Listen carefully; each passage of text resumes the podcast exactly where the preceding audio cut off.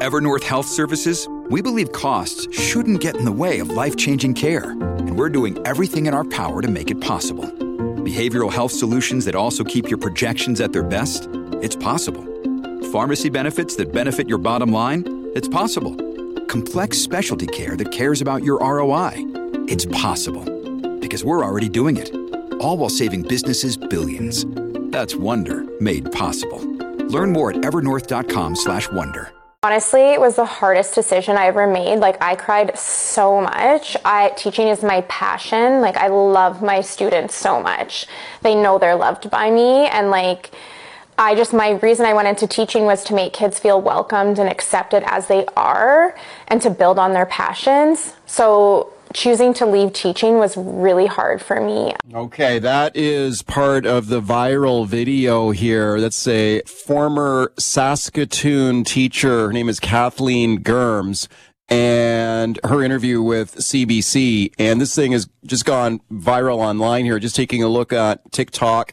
60,000 likes there, 5,000 comments on this video. We're going to play some more clips on it for you here shortly here. She goes into detail about why she decided to quit her job as a public school teacher, largely because she says the lack of supports for special needs kids. Let's discuss with my guest, Carole Gordon. Carole is the second vice president at the BC Teachers Federation. Very pleased to welcome her. Carole, thank you for coming on today.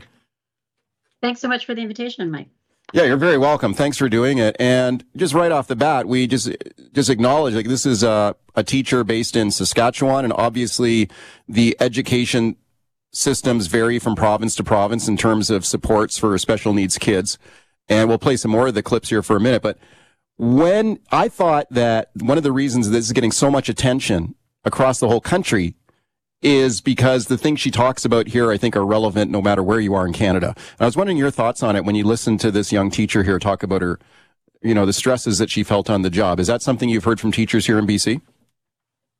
Yes, uh, definitely. It is something where that's resonating among uh, the teachers within British Columbia. And I can't speak to the Saskatchewan situation, but I can say yeah. that across Canada, the teacher shortage is having an impact on on the classrooms and it's having an impact on the schools and the system overall uh, every system out there so uh, but the definitely the pressures that teachers are feeling um, uh, because of that the the inadequate working conditions definitely is resonating among members uh, across british columbia yeah, let's talk a little bit about that because one of the things that this young teacher goes into in detail here in this video, and I'll play some more clips here in a moment, are the supports for special needs kids. Can you talk a little bit, Carole, about the situation for special needs kids and education assistance in the BC school system right now.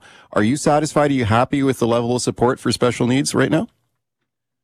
Well, what we know is that consistently uh, over the last few years, probably five years or plus, is there's a $350 million shortfall in the funding that districts need. So districts are spending uh, across the province $350 million more than what the prov- province's fund is uh, providing them for inclusive education. And so what that mm. means is that you're uh, either pulling funding from another program somewhere in your in your district or you're uh, shifting people uh, and not providing those supports. So, what we're seeing in a teacher shortage is uh, when there's unfilled vacancies, for example, uh, the first people to provide coverage when there's uh, not a teacher on call available are the teacher librarians, the learning support teachers, the resource teachers, the counselors. They are the first to go in and provide that coverage. And that means that there's no services for the students that they were providing supports for. But we're also seeing a shortage of education assistants as well. And that is one of the mm-hmm. um, one of the shortages that teachers have identified is that uh, th- those positions often go unfilled. So uh, you know when we have such complex needs and so many students with complex needs you know one education assistant may not be enough. And i think that was uh, sort of resonated within the within the video that the teacher from yes. saskatchewan talked about is how many students there are and how many people we need.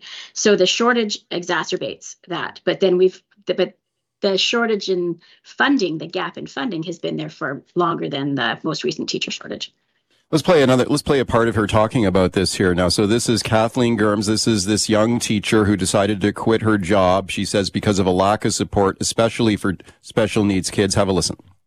I left because there's no support for teachers. It's not a sustainable career. I was not able to teach anymore. I was doing every other job. Like I was being a social worker, a counselor, an EA, an EAL teacher. Like I'm dealing with all these diverse needs in my classroom and I, and I couldn't keep up with it. And I felt like a failure every day, but I was trying so hard. Okay. I, you know, this is such a powerful testimony here, I thought, from this young teacher because she was really speaking from the heart there.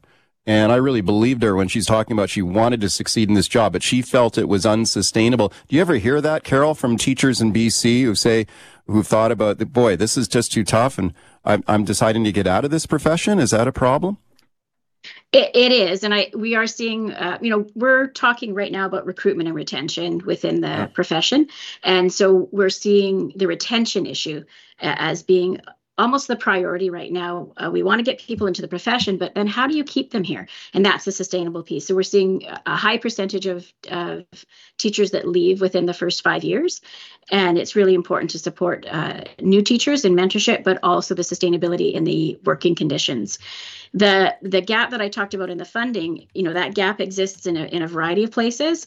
The, there's a, a gap in the amount of prep time that teachers need to plan for the diverse needs of their students. There's a gap um, in the uh, time it takes to get um, diagnoses or designations that would qualify students for support mm. uh, you know that identified support that provides that funding and directs the support into the classrooms yeah. there's um so you know the, what we're seeing is you know really it comes down to time time people and money there's a gap in the amount of time people have to be able to do their job efficiently and effectively um, the the uh, gap in the the people that we need both in classrooms, education assistants, uh, the specialist teachers to provide the support for students, and that gap in the money that I talked about what, earlier. What what is the percentage of teachers who leave the profession in the first five years? You touched on that there. What what actually is that percentage? We're uh, we've seen numbers between 20 and 25 percent uh, wow. uh, over the last little while. But when we did wow. a survey recently about why teachers leave the profession the number one um, the number one reason and it's more than reti- more than retirement is uh, inadequate working conditions. And so in that survey uh, the biggest concern of members was that they weren't able to meet their students' needs. They couldn't get the necessary supports. But you know, I want to be really clear for for the public out there and parents in particular is the the care and concern that you heard in the voice of that teacher is what teachers are doing across this province. They care for their students. They are they are personally filling the gaps that exist within the system. Uh, so the kids are in good hands uh, because of that. But that's this unsustainable aspect of yeah. it is that you can't fill, a, you can't do your job and then fill the gaps that should have been provided by other people or by other supports within yeah. the system. Speaking to Carole Gordon, second vice president of the BC Teachers Federation. So let's listen to a little bit more of this uh, young teacher here, Kathleen Germs here, talking about her decision to quit the profession. That is really interesting, Carole, what you said there. 20 to 25% of teachers leaving within the first five years. That's a pretty high percentage, uh, to, in my mind. So let's, let's listen to this. Now, here she is describing a situation in her classroom with multiple special needs kids, uh, in her class. And this is probably the most dramatic part of the video here. Let's listen. So one day I had a student who was, you know, really dysregulated and really struggling and was, you know, being very violent to themselves and other kids. So I had to, I had no support. So I had to be holding the student and rocking them while I was trying to teach, while my other students who are intensive needs are maybe throwing desks or rolling around on the ground or arguing with other kids, kids who are struggling to focus and sit still. And I'm, I'm trying to teach while I'm rocking and holding a kid back from hurting themselves or other kids. Okay. You know, this is the, the picture in your mind here as you listen to that of her ro- rocking uh, a special needs kid who was acting out, trying to calm the kid down while she has other special needs students in the class acting out at the same time.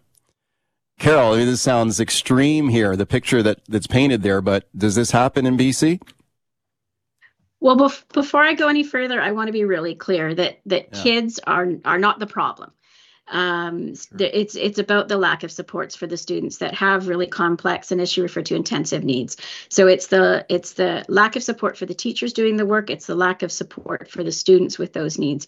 So I just want to really frame that very uh, uh, you know as I continue going forward. But sure. what we are hearing is that there is there is violence in the classroom, and it the ability to um, uh, to support students who who are dysregulated, who um, are experiencing um, um, who, who aren't getting the support they need due to the lack of teachers, uh, education assistants.